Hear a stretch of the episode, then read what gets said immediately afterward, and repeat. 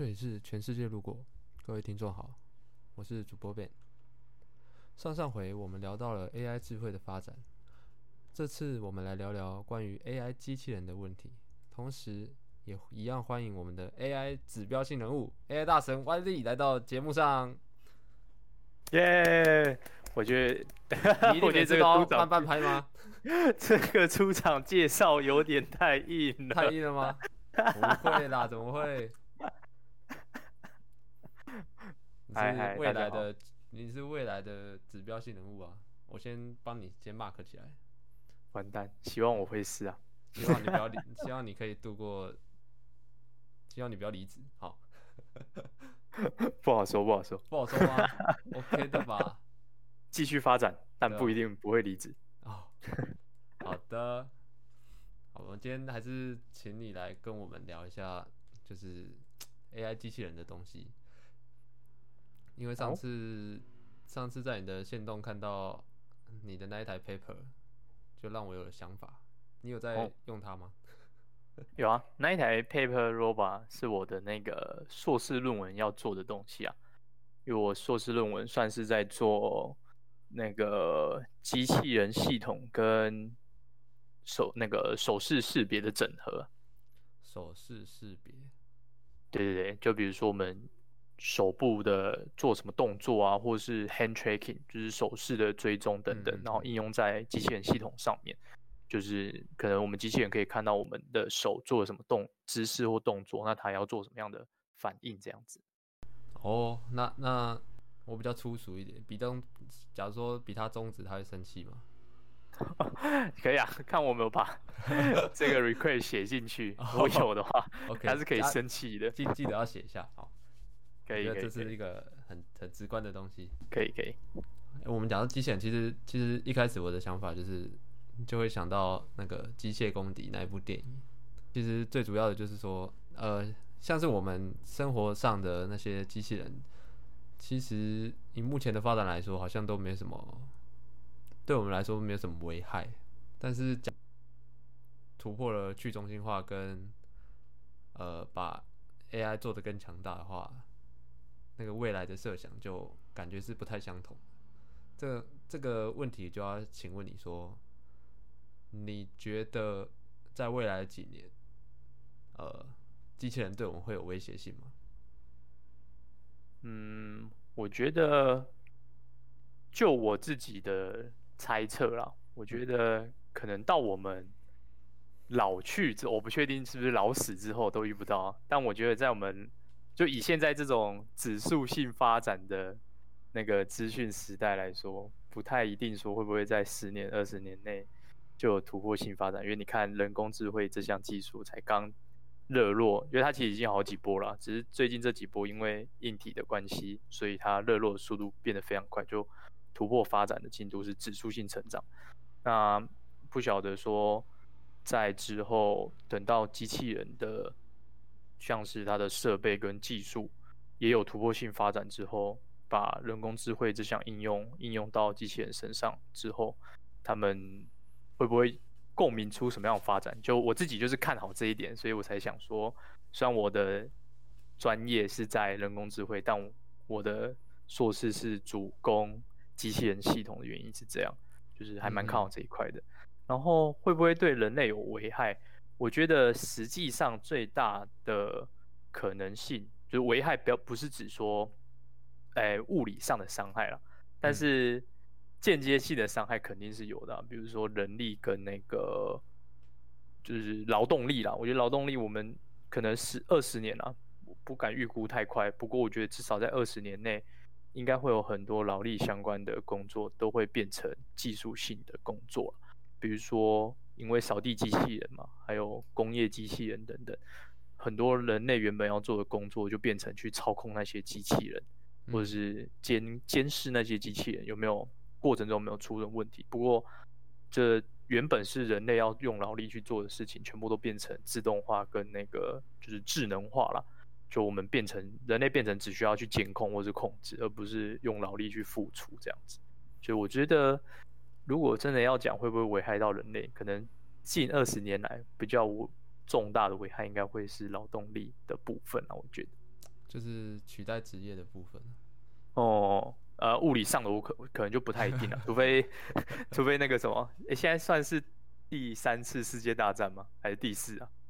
第四好像第三呃刚过第三啊。我、看过第三吗？啊，那好像那应该就是第四。如果第四次世界大战真的有打起来，应该就会是机器人的对决了。哦，对我觉得那个远端战争吗？对啊，那个无人机跟那种战争机器人，其实好像就我所知，很多先进先进国家，就除了台湾之外，应该蛮多国家已经在发展这一这一块了吧？我猜。哈，看看我们国军没有我人在用 T 九幺的话，应该是嗯 对，有待加强哦。对啊，我不知道我们国军的，哎，我刚好有一个同学 在资讯部，哎，国好像他有签下去在资讯部还这样，我再问问看他有没有在做机器那个战争机器人好了，那个但我猜应该是没有了应该是。没有啦。对啊，这个通常中研院都还没有有有一相关消息的话，应该是不会有。对啊，不过我猜很多国军的。很多国军的武器都是中研院做的、啊，哦，这我嗯倒不晓得。就是买的跟自己发展的。其实其实看大陆蛮多，呃，就像是那种无人工厂，就已经取代掉很多呃人力了，都用机器人去代替。毕竟机器人可以二十四小时工作，嗯，那也就剩需要管理职而已，跟那个维修人员。嗯，没错。的台湾的话，好像比较少一点。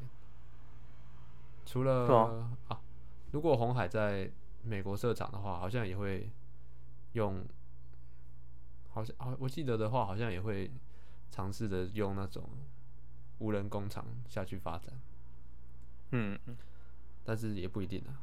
现在关系好像怪怪的。我也我也不太晓得，没有去 follow 到。嗯，现在的话，台湾大部分都是工业机器人居多。嗯，就是那种机械手臂吧，应该叫机械手臂吧？哦，就是那种自动化的机器人了、对，那种很多。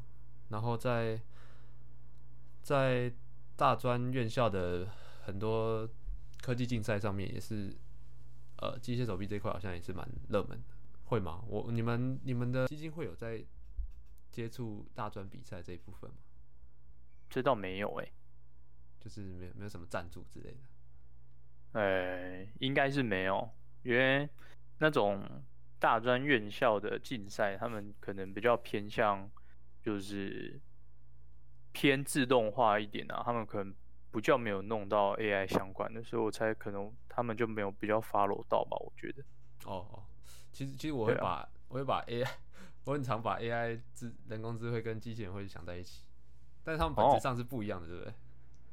呃，对，应该说人工智慧这个东西算是一种工具啊，然后机器人算是一种一种硬体，因为机器人的发展其实跟 AI，就有有些人会觉得说，呃，AI 的发展跟机器人是息息相关的，但其实是，其其实没有一定相关啦，因为其实我们身周边在用的，就是人工智慧相关的技术，你不一定要有机器人能做，比如说，诶，大家可能比较常听到像推荐系统啊，就 Netflix、YouTube 那些推荐系统，它也是人工智慧技术之一，但它跟机器人无关，或是那个那个强化学习那个李打败李世石的那个 AlphaGo，它其实也不算是一个机器人啊，它就是一个 AI 人工智慧。然后有些人会觉得说，哦，机器人打败了人类，但是它其实不，对啊，它其实不算是机器人啊，它就是一个用电脑写出来的一个人工智慧的那个应该算 system，就用强化学习的方式，然后它就是编出了一套模型，然后它的模型就是告诉你说怎么下可以打败它。啊，当然你也可以把这个技术应用到机器人身上，就把它这一套 system 跟机器人系统整合在一起，然后让机器人自己去下棋，这也是 OK 的。这样就可以说哦，机器人的确打败了人类这样子。然后那个机器人它拥有的知识就是那一套用强化学习学出来的那个那个模型，就是可以打败李世石的那个模型，嗯嗯，套用在那机器人身上。哦，我我这这样我了解，嗯只是我之前呃，我我我自己本身会自己把它想在一起，因为很容易会联想到就是以现在的环境来说啦，很容易把机器人跟 AI 智慧会尬在一起，这是一个嗯比较红的一个噱头。对啊，对啊，对啊。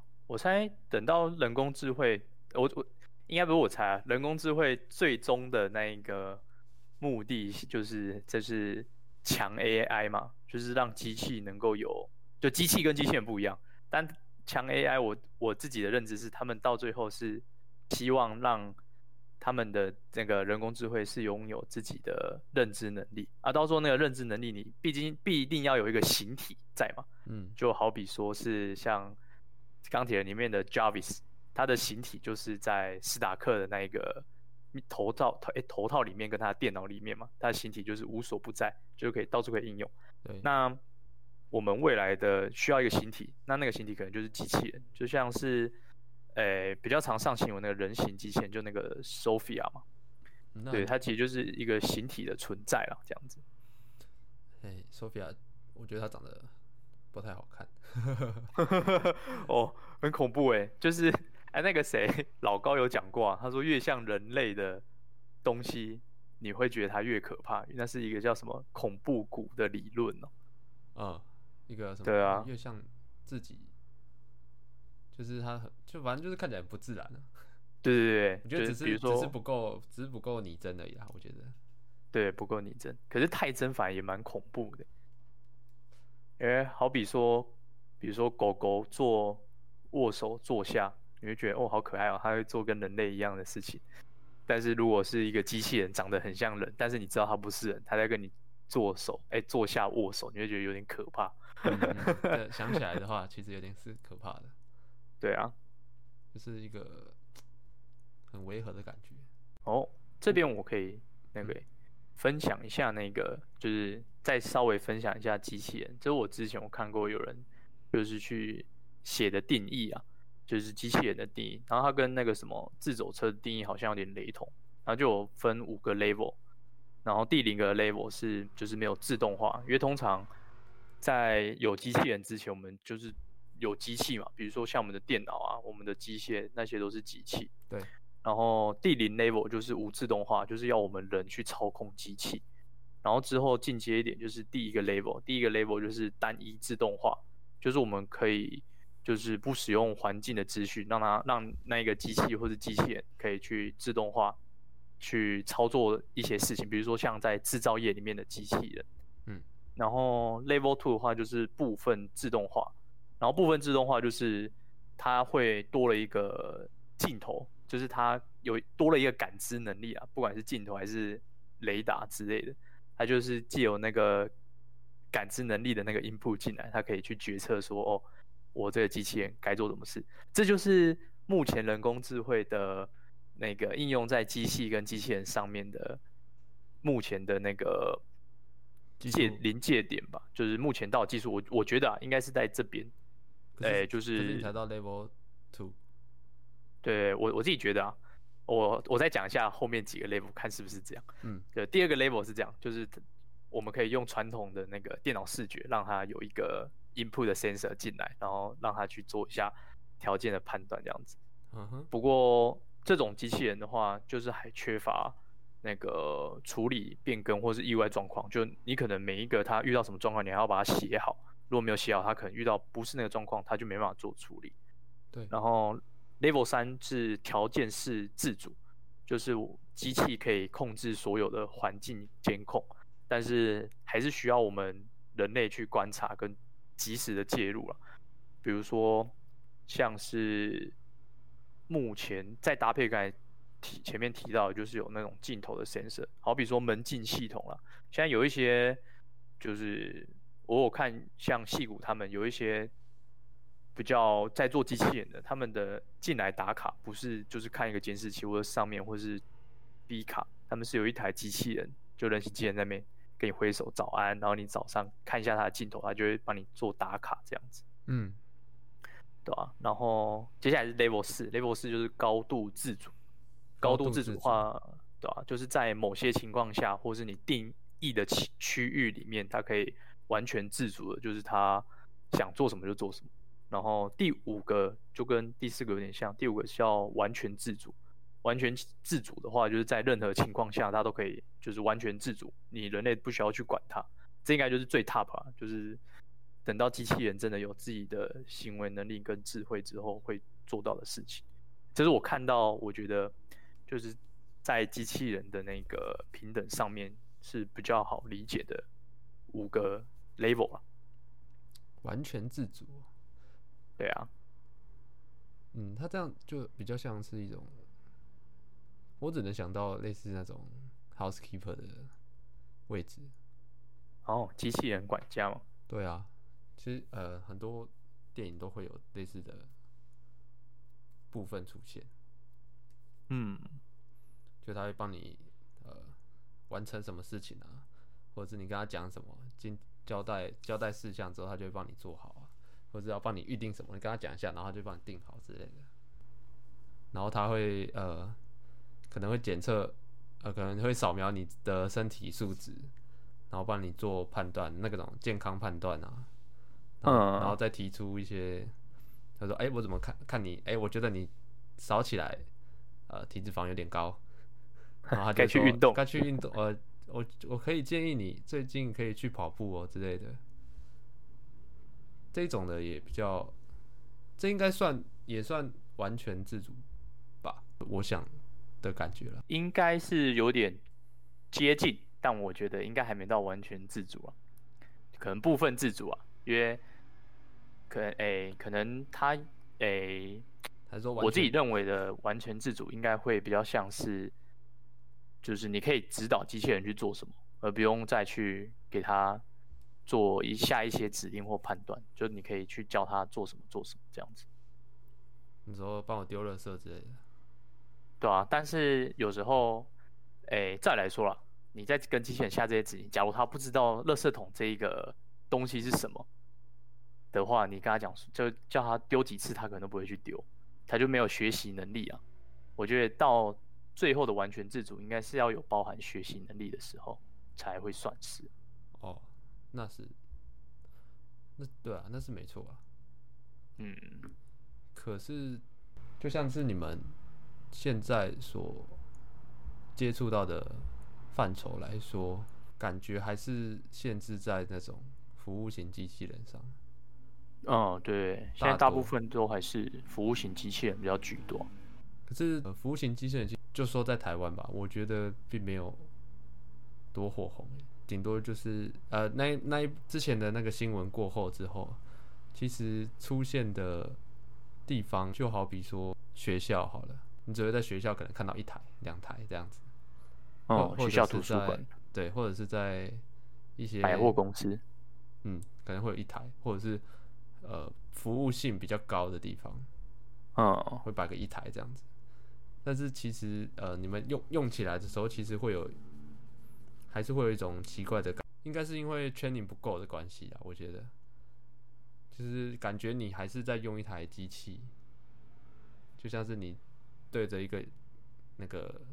荧幕去点它这样子而已，哦，就其实没有什么太大的，我对于呃人工智慧机器人的那种设想啊，对我来说是有点差距的，对啊，就好比说哦，我我懂这个感受，好比说我去日本的那个饭店看过，他们有那种就是无人饭店啊，就是它前面就是有两台机器人，然后你就是。要去那边订房，但那个机器人，它就是一个人形在那边，然后你要订房的话，它就是会跟你讲要怎么做这样子。比如说你走过去，他就跟你讲说，嗯，他会用日文、英文跟中文，就说哦，你好，要订房的话，请什么放放入你的护照，然后选择你要的那个订房。它前面就有一个触控的平板让你点，所以其实也不是跟那个机器人说，哦，我要订房，我要哪一间房这样子。对啊，所以它其实就是一个站着正在。在服务你，告诉你该怎么做的一个导览型的机器人啊？对对对，它只是就是代替了一个人，然后它可以二十四小时的在那边。嗯，可是就是有一种，呃，好像就还会还还我自己还是会有一种，呃，有他在跟没他在都没有差的感觉。啊，懂懂意思。对，我不知道要该怎么形容会比较好一点。可是就是感觉那种技术的差距没有说那么的冲击我自己，就感觉哦，就是个机器人这样子。以现在的技术来说啊，我相信再过个十几年，应该会有更大的突破。对，是绝对的。对有，我也是很期待这个时候，希望有生之年可以看到。一定会有的啦。我还等有生之年，说不定有人会去取机器人。取机器人哦，嗯，我还蛮好奇的。你是说取初音未来的那种吗？哦，那不一样，那是取虚，哎，不是不对，初音才不是虚拟的。哎，我怕被打。想说挖一个坑，想说挖一个坑给你跳。我会怕，没有就取，真的是取机器人，比如说像那个 Sophia，她有公民身份嘛？那假如说有人娶她，我会觉得哇靠，真的假的？还蛮蛮期待那个时候的到来。如果他真的不是有人娶那个充气娃娃吗？那个不太不太一样啊。我说就是，呃，感觉不太一样啊。不过不过我知道知道那个新闻，那个也是有点奇怪。啊，就是喜欢啊，好像也是。然后，我会期待有人娶机器人的原因，是因为等到人类可以跟机器人结婚，代表说人类诶，机器人一定都有公民身份，代表说这个社会已经就是同就是接纳了机器人也有身份的这个想法，嗯，对啊、所以还蛮期待到时候有没有机会看到那个状况。我比较这样子的话，就机器人就有机会可以反扑了。哦，是这样子吗？我比较期待，我很我比较期待跟外星人的互动。哦，真的，我也我也很期待。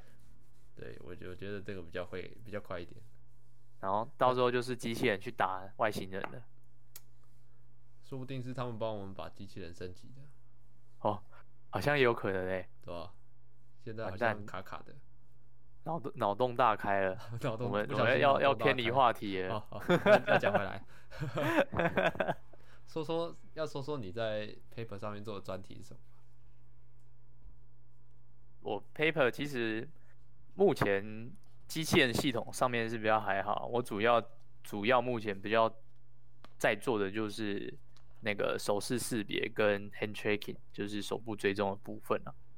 因为之前要做 real，因为在机器人上面一定都要做 real time 嘛，就是做实时性的反反反应，不然就像自走车一样，你前面如果侦测到一台车，你没有实时性反应的话，你可能就已经撞上去，那个踩刹车了。嗯，所以像以前的技术，以前可能用传统的那种电脑视觉方法，它需要先做，诶、影像前处理啊，做一下那个，诶、某发了局，就是做一下什么二值化啊，然后去除一些杂讯啊，或者是做什么 PCA 降维等等的那种方法，然后才能让你的参数变得比较缩小一点，然后速度可以稍微提高一点，因为负担没那么重。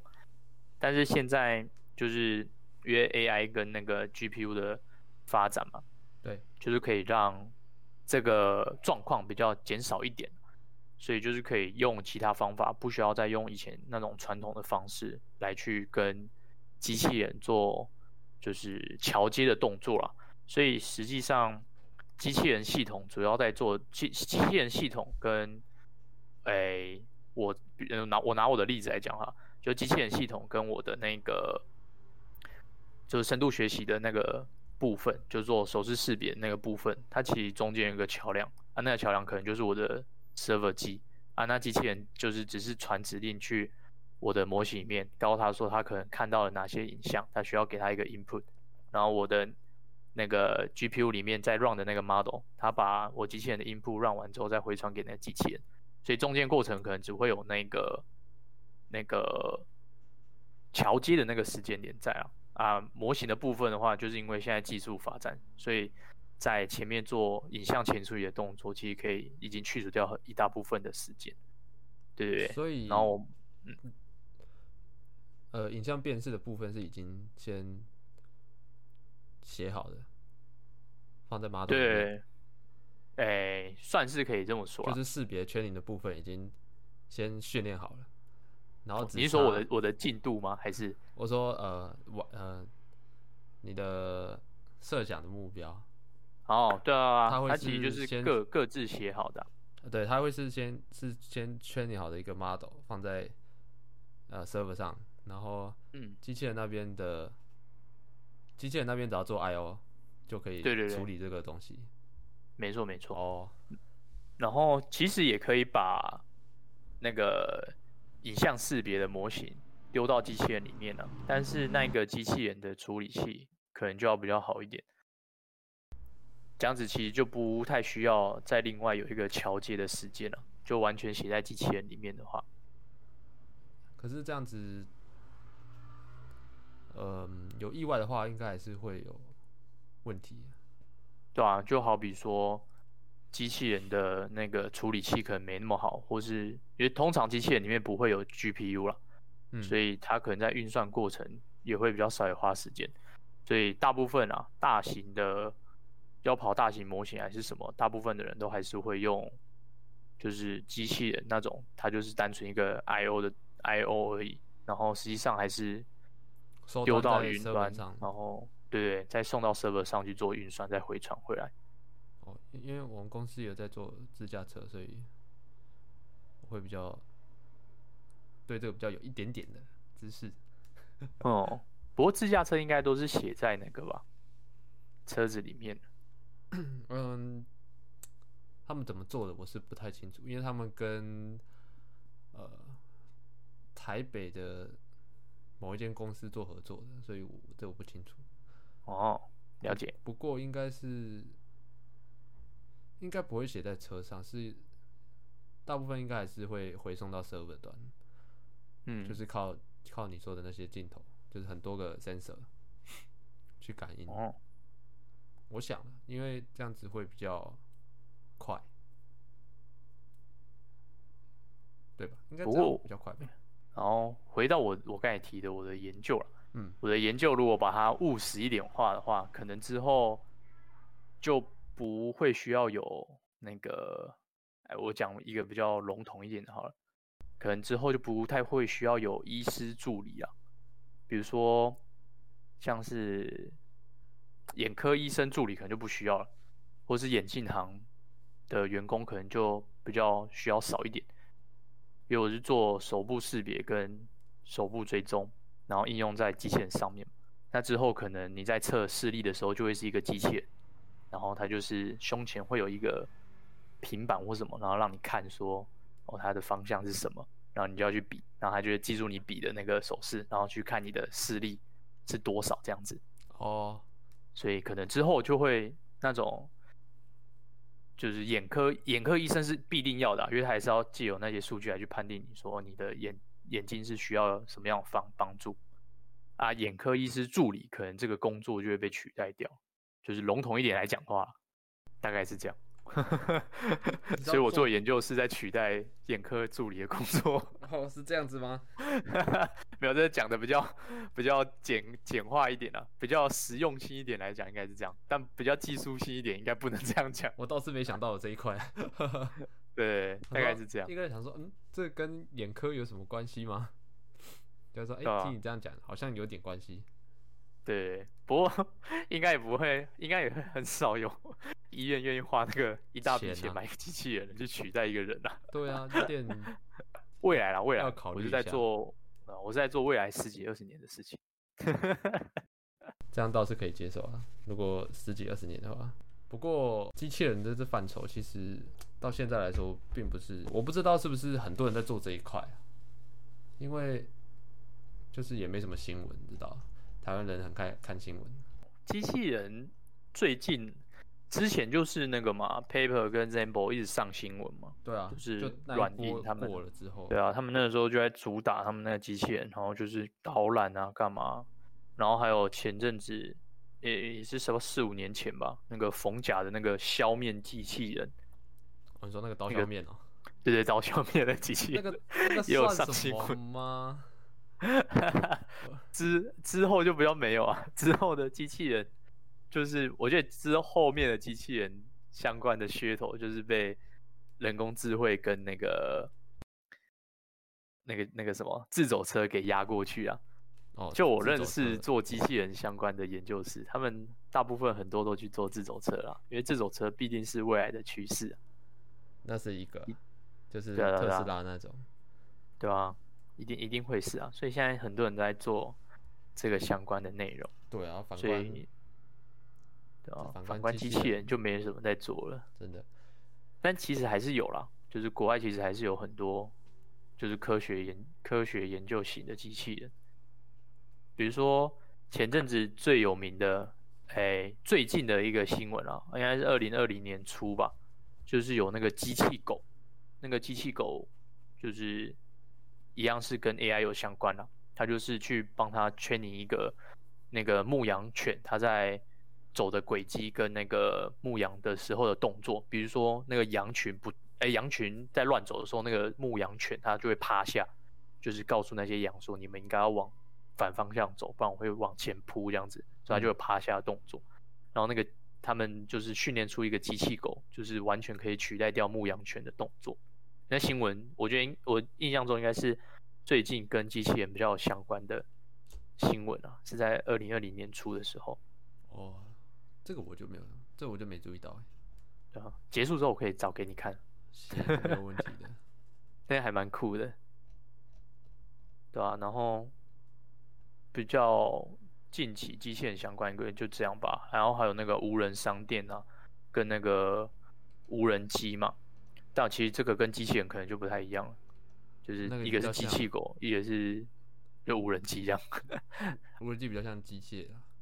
对啊，无人机就那个、啊、Amazon 他们在疫情的时候有在考虑要推出那个啊、无人机送包裹的那个服务，有有有，我我看到，对啊，但后来不知道有没有了。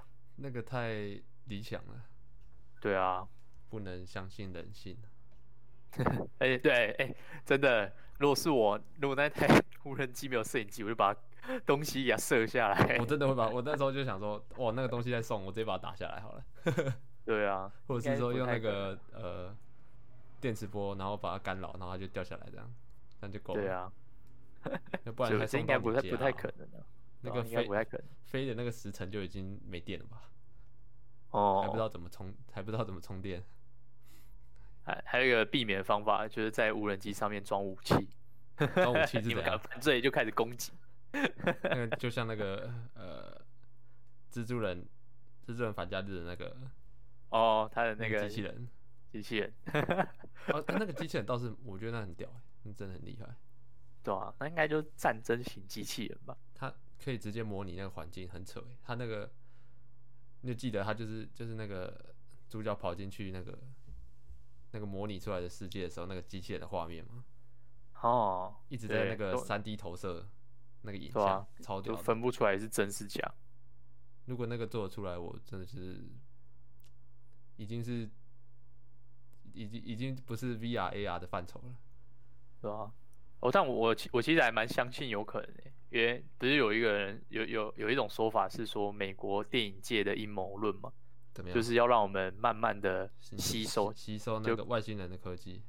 对对对，就让我们用电影的方式来去接受说未来可能会有这些东西，比如说有啊，那个那个钢铁人的东西，就是渐渐已经有跑慢慢跑出来了嘛。前阵子那个美国还哪里的那个钢铁人就过世了，就是真的是穿钢铁装在水上飞的那个人，然后哦，就不小心摔摔下去过世，也新闻报蛮大的。有看现在真的有人可以像钢铁一样这样飞，有啊，那个比较简单的一种有那种救援型的，就是哦，最主要就是直上直下的问题啊，嗯，就是那个动力动力的怎么讲，动力的设计上要去突破的部分。不过你说那个外星人科技那个，我倒是有听说，而且奥巴马不是自己也有讲吗？说真的有外星人，对啊，我记得好像有吧，这好像也是个新闻。嗯，所以我我我我已经被洗脑成功了，所以突然哪一天天空上跑出一只库斯拉或者是外星人的触角，我都不会觉得怎么样，就说好了 终于终于看到了，终于看到了，终于来了，等到你了，哎，对啊、这就是为什么我们要尽快发展机器人的原因啊。对，对，真遇到这种状况，总不可能人去跟他们搏斗嘛，要交给机器人。我要防御是不是？那就靠你，对啊好不好？这个部分我相信靠你研究应该是会有相会有相关的。不行啊，我是在做服务型机器人，我是为了人类的福祉着想的。你可以把它 training 那种呃呃那种，有战斗能力，对对对对，像艾丽塔、对不对？战斗天使。再多帮它放一些武器在上面就可以了。好，我再跟我们教授讨论看看。再偷偷放，对啊，你可以从水枪开始放嘛，我教授可能会觉得我疯。你就偷偷把它改装啊，对不对？啊看不出来，看不出来就好了。开玩笑，不行啊，我赔不起，因为一台 paper 不知道多少钱，吓死人了，你不是说六十吗？对啊，现现在不知道有没有贵啊，但是现在一般人家好像买不到，他们都要企业或是学术才能买。哦，对，这种是平常人应该是不会买。对啦，你说那个 Lambo 的话会比较好，哦，Rambo 好像就买得到了。那阿苏阿苏斯的产品呢？哦可是他还是想不到它可以干嘛。，Rambo 比较长，还是用在居家啦。像我，我的哎、我之前学长做 Rambo，他是在做人脸追踪啦，但是他也是在做那种卖场机器人，就是他会追踪人脸，然后假如他手上有拿什么食物还之类的，他就会过去跟他讲说，就是哎、会场什么什么垃圾桶在哪里哪里有啊之类的。哦，我以为是说，单纯只做我以为是说会场禁止饮食。哦，但也可以啊，但他他他只是没有把啊，他就是做东西不一样，不过就是一样可以做到这个，哦，不过他就是做人脸追踪跟那个 object detection，啊就是追踪侦测有没有有没有手上我们拿食物或者垃圾这样。我记得那个 training 的，哦，我记得呃技术性的重点就是在那 training 的部分。嗯嗯因为我记得大学的时候有稍微学学到，可是那个好难哦。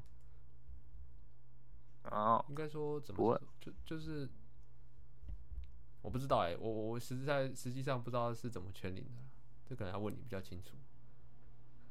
那个就可能要再做下一集跟大家讨论。对，好。不过我觉得下一集我再讲 melee 的部分。哈哈，真假的？我我是觉得还好啦。那个，我觉得比较主要就是看有没有兴趣啦。然后总瓜来讲，training 的东西的话，诶、比较讲简单一点，我就缩短一点讲好了。就是像我们在训练东西，目前可能有分成比较主要一点，就是有监监督式跟非监督式学习。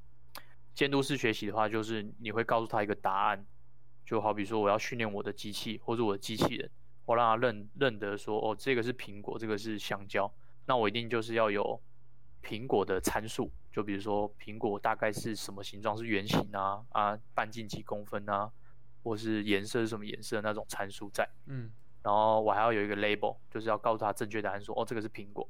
啊，香蕉的话就可能是长方形的啊，黄色的参数，然后它的 label 就是香蕉这样子，然后然后去告诉我的机器说，哦，你就是要学习这个部分，就是让它去做训练，这部分的话就叫监督式学习啊，就有点像是老师拿着答案跟题目逼着你念这样子。嗯，然后另外一种是非监督式学习，它就是没有正确的答案，啊，没有正确答案的学习方式，就好比说，今天有三种动物，就比如说有大象、狗跟青蛙好了，那你要让它去学习说，哦，这三种东西的差别是什么？你就是用他们所拥有的参数去做去去做分群啊就好比说大象一定都是大的嘛，然后狗狗虽然有小、中、大型犬，但是狗狗可能就是四只脚，然后毛茸茸的，就是狗狗，就是这也是它的参数。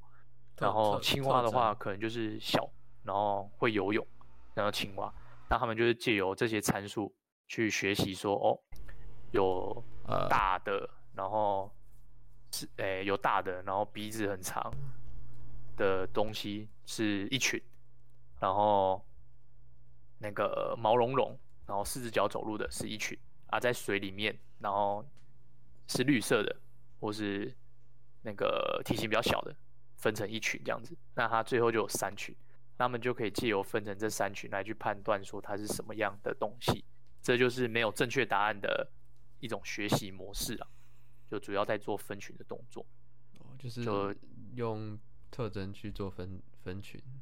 对对对对，就是简单来讲的话，大概就是你提到的那个 training 的部分，大概是分主要会分成这两种啊，就是监督式学习的 training 跟非监督式学习的 training 这样子。哦，了好，解。省掉省掉一集的时间了。省掉一集是 怎么可以呢？对不对？这是一个素材，可以讲的更深啊。哇，更更深就要开课了，完蛋！可是啊，要要付钱吗？哦，我我再把我们那个行销的电话给你。嗯，再再把再把发票打给我这样子。OK OK，我我还是讲回来机器人的部分好了。可以可以可以。你住高雄的嘛？那你在、嗯在你那边有什么？你有看到什么机器人？你的印象？机器人应用，对，我不太确定我是在高雄看到的，不过我有看到的地方就像是医院，我忘记是义大医院还是那个长长隆吗？嗯还是什么隆？嗯，他们对，长隆医院。好，我忘记是哪一间诊所了。我确定我百货公司一定有看过啊，百货公司超多的，就是大只的，像 Paper 那种。哎、我怎么没看过？然后啊，真的假的？好好好，那有机会我再拍给你看 了。啊医院有啊，医院绝对有，中国医中国医就绝对有啊，中国医我去两次，两次都有看过。中国医哦，对对，中国医有机有机会啊，哪一栋？我也不知道哎、对立福大楼吧，地方吗我不晓得，我也忘记了。对吧？有有有空也尽量不要去医院啊。不过如果有机会可以去的话，对他们柜台可能会有。呃，我忘记是那个什么义大医院还是哪里，我有看过。但是他其实也是在做导览啊，还有那个哦，比较酷的是有量血压的。他们就是你量完血压那个数据，它会传到机器人身上，然后就跟你讲说，哎，你的数据是正常的这样子。对我我看过这种。然后比较出现在那种、比较出现在功能性的地方。哦，然后因为是 paper 的关系啊，paper 就是还是那种你要有企业相关或者是教育单位你才能买，哦所以你可能对对在一般的市面上看不到。然后就我所知啊，我自己有看过的地方就是医院跟学校嘛，还有百货公司。然哦后听说像银行那些也都有了，但银行我是没看过了。银行有吗？没有，我也没看过啊。对，不过好像富邦还是什么，他们有也有新闻，就是有合作过，就是机器人，是提款机吗？啊、应该不是哦，移动型提款机。应该也是导览而已啊，哦，导导览。对啊。然后我在想说，日常上会有机器类似的吗？好像没有。对啊，日常生活中还是机器人的话，因为机器人就是做什么智慧居家或者是什么什么东西啊，其实那些机器人实际上来讲啦，它的价格真的不不便宜啊。但是它的好处就在于说它，哎，因为价格关系，所以像是什么智慧居家那些，大家可能会选择比较跑去买智慧音箱啊那种东西，因为一样可以操控。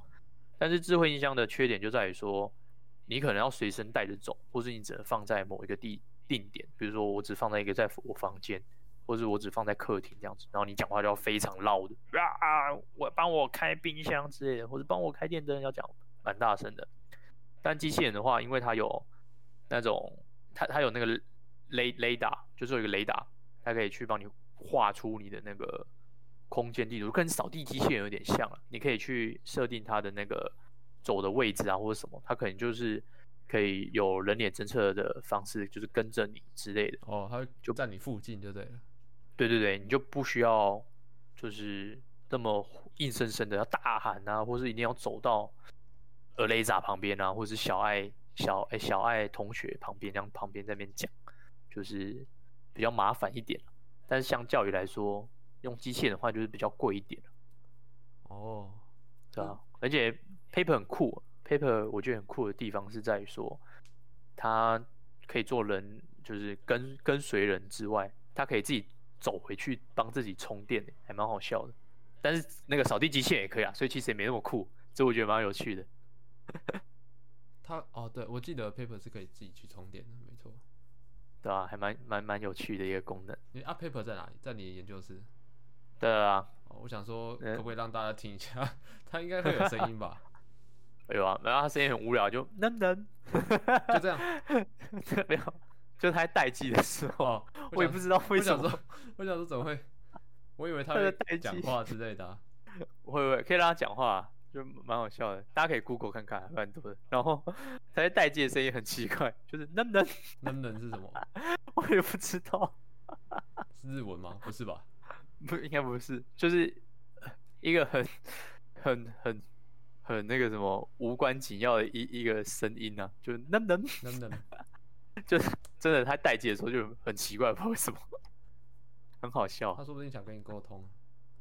不想，我很怕他突然跟我讲话，所以我通常就让他关机，然后面壁思过这样子。我知道，我上次就是看到他面壁思过，我想说是怎样。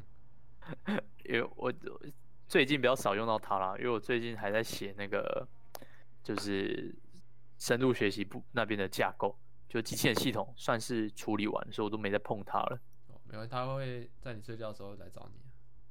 我超怕，所以我不太不太敢睡在研究室。我研究室太多机器人了，怕他们突然挥手干嘛的。那也是 OK 啦，你要慢慢接受哦。